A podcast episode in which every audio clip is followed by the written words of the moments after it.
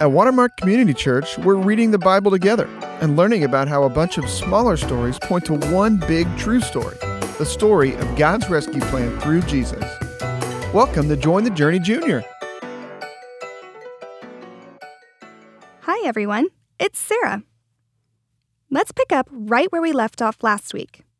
The Israelites just got the Ark of the Covenant back from the Philistines, so they celebrated.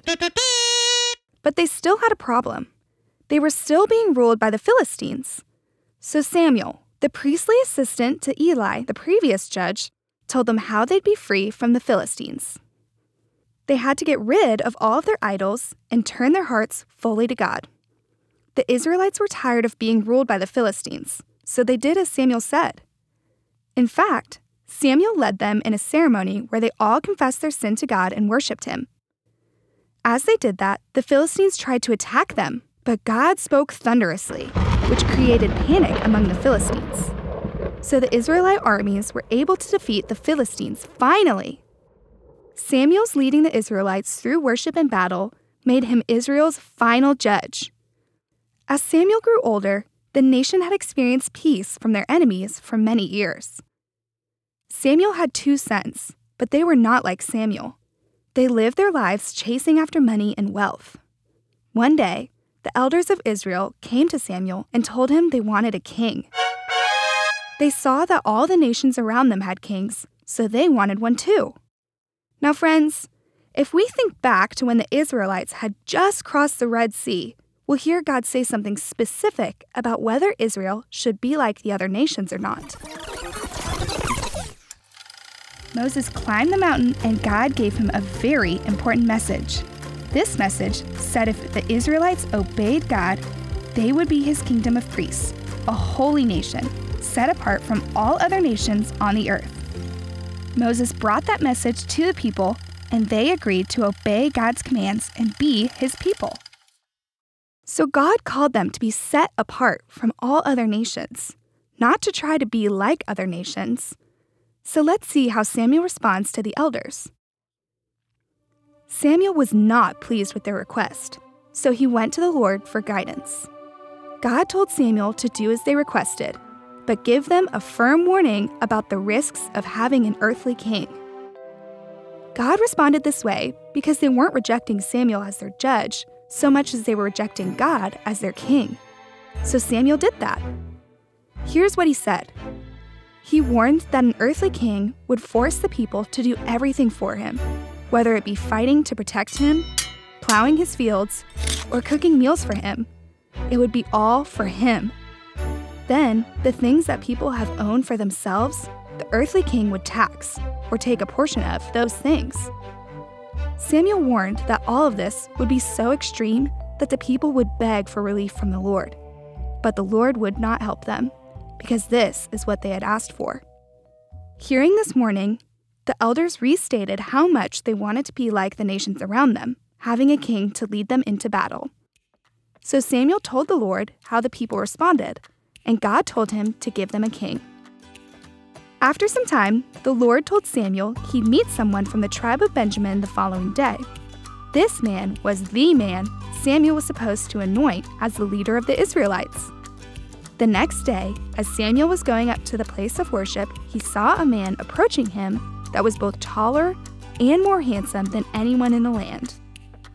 God told Samuel this was the man he was to anoint. So when the man asked where the seer, or prophet, was, Samuel told him he was the seer. Then Samuel told the man he should go up ahead of him to the place of worship because they would eat together up there. And then Samuel would tell him what he wanted to know.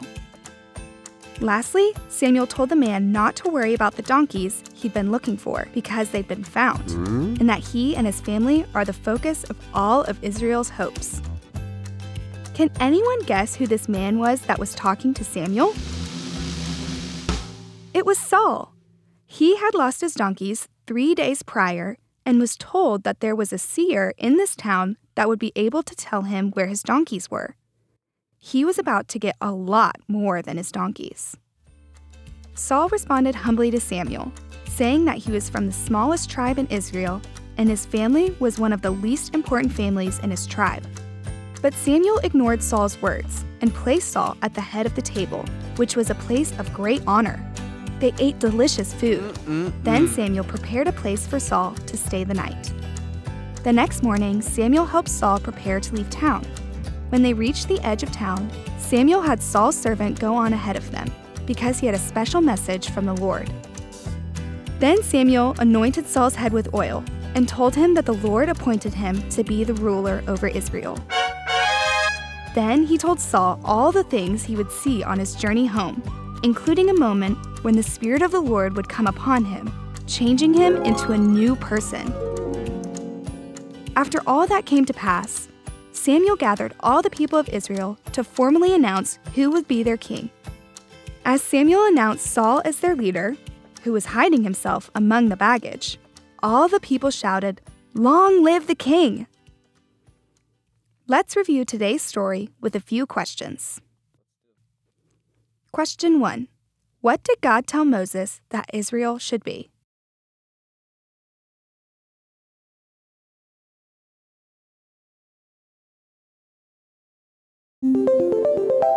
Question 2 Why did the Israelites want a king?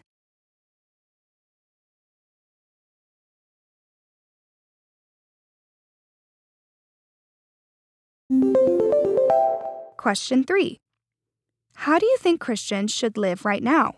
Talk to your parents about it.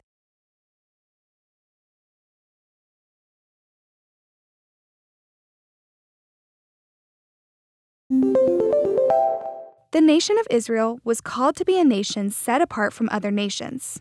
But in today's story, they were specifically seeking to be like the nations around them. Samuel warned the people about the risks involved in having an earthly king, but that didn't change their mind. Then Saul arrived, looking for some donkeys he lost, but was given way more than his donkeys. Saul was everything the people wanted in a king, and the Lord even sent his spirit to help him. But we'll have to see in future stories whether Saul walks with the Lord or if he chooses to go his own way. Just like the nation of Israel, God calls members of his church to live differently than the people around them as well. But remember, when we do so, we don't do it to convince God to love us. We live differently because he loves us. That is what all these little stories are bringing us to. God's greatest example of his love for us when he sent his one and only Son, Jesus, to give his life as payment for all our sins.